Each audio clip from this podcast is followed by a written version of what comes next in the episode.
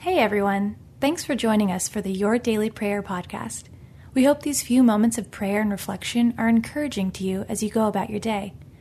To get all of our episodes straight to your phone during the week, just subscribe to this podcast on iTunes or wherever you listen to your podcast.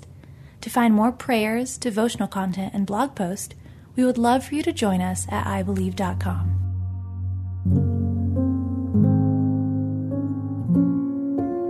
A Prayer for Restlessness by Gwen Smith. The Lord replied, My presence will go with you, and I will give you rest. Exodus 33 14. Rest. R E S T. Reflect, engage, surrender, trust. Reflect. Our takeaway from the first word of the acronym, reflect, is this when you reflect on God, you better reflect God.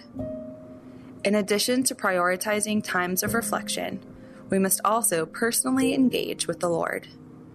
To go to Him in prayer and interlock our hearts, motivations, ambitions, and wills to His revealed will and word.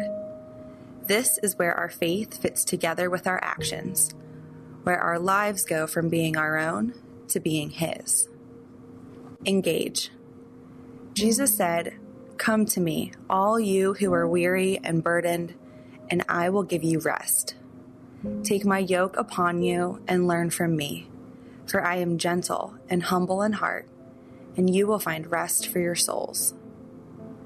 The Apostle Paul instructed us do not be anxious about anything, but in everything, by prayer and supplication, with thanksgiving, let your requests be known to God. And the peace of God, which surpasses all understanding, will guard your hearts and your minds in Christ Jesus. Most importantly, we must engage with the grace of God through Jesus Christ, which comes from the confession of our sin. Have mercy on me, O God, because of your unfailing love. Because of your great compassion, blot out the stain of my sins. Wash me clean from my guilt Purify me from my sin. Surrender. The best example of surrendering to God's will is in Jesus. The night he was betrayed, Jesus surrendered himself to God's plan. He prayed, Father, everything is possible for you. Please take this cup of suffering away from me. Yet, I want your will, not mine. Here's the beauty of surrender when you lay down your mess, your hands are then free to pick up God's rest. Because the one who captures us in surrender is the one who sets us free. And in the surrender, you are empowered to trust Him more. Trust.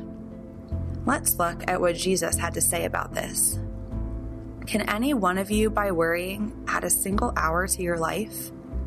So do not worry, saying, what shall we eat? Or what shall we drink? Or what shall we wear? For the pagans run after all these things, and your heavenly Father knows that you need them. Friend, your heavenly Father knows that your job is stressing you out, that your marriage is hanging by a thread, that you are bogged down with health challenges, that you are grieving that loss, that your finances are upside down. He knows the longings of your heart. He knows what you need.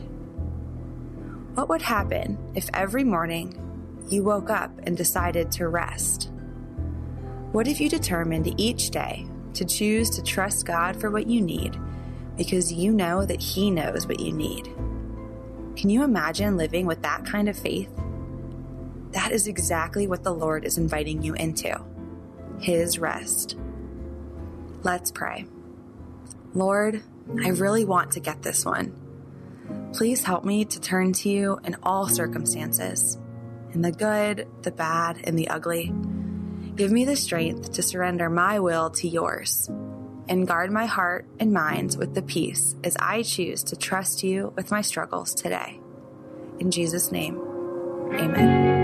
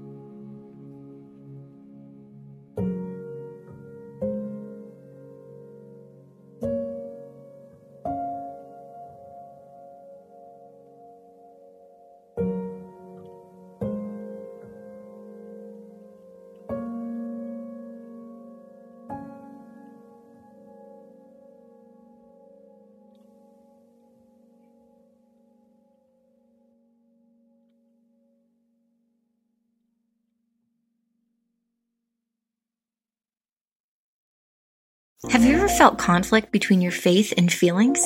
If so, you're not alone. My name's Carly Mercourier. I'm a licensed therapist and the host of the Therapy and Theology podcast, where we explore popular topics and questions related to faith, feelings, and spiritual formation. I want to invite you to join me every Thursday as we fearlessly name the complexities of our reality, grow in the awareness of who we are, and rediscover the power and purpose of our unique stories through the lens of the gospel. Subscribe today at lifeaudio.com.